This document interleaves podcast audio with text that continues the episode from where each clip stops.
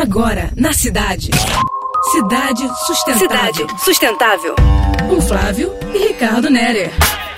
Salve, salve ouvinte! Hoje o assunto é Novembro Preta. Vamos fazer diferente. Pela primeira vez, temos uma convidada para falar de importantes atores das cidades. Por isso, cedemos o espaço para ela amplificar sua voz. Bem-vinda, Carla! Você tem um lugar de fala legítima.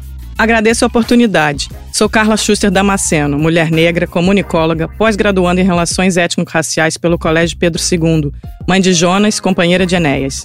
Neste mês em que se comemora o Dia Nacional de Zumbi e da Consciência Negra, quero celebrar nossa ancestralidade, saudando mulheres negras que ocuparam e ocupam o espaço da cidade do Rio de Janeiro como símbolos de luta e resistência.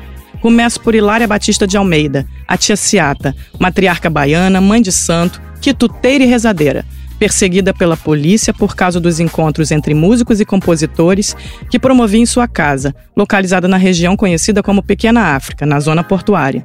Após curar uma ferida na perna do presidente Venceslau Braz, conseguiu autorização para dar continuidade às suas festas, tornando-se uma das responsáveis pela consolidação do samba carioca.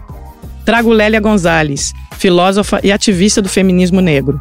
Nascida em Belo Horizonte, veio para o Rio ainda criança, onde chegou a ser babá de filhinho de madame.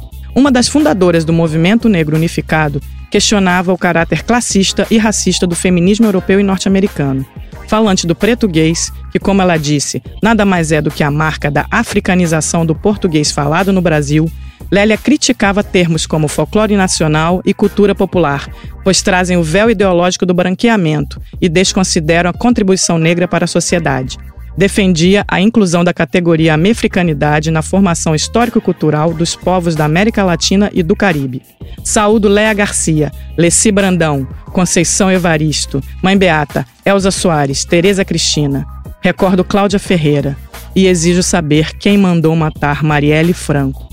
Inquieto-me com o choro de tantas mães pretas que contínua e cotidianamente perdem seus filhos para a necropolítica declarada do Estado. Mas é importante seguir resistindo. Seguimos em luta, pois nossos passos vêm de longe. Você acabou de ouvir Cidade Sustentável. Com Flávio e Ricardo Nerer.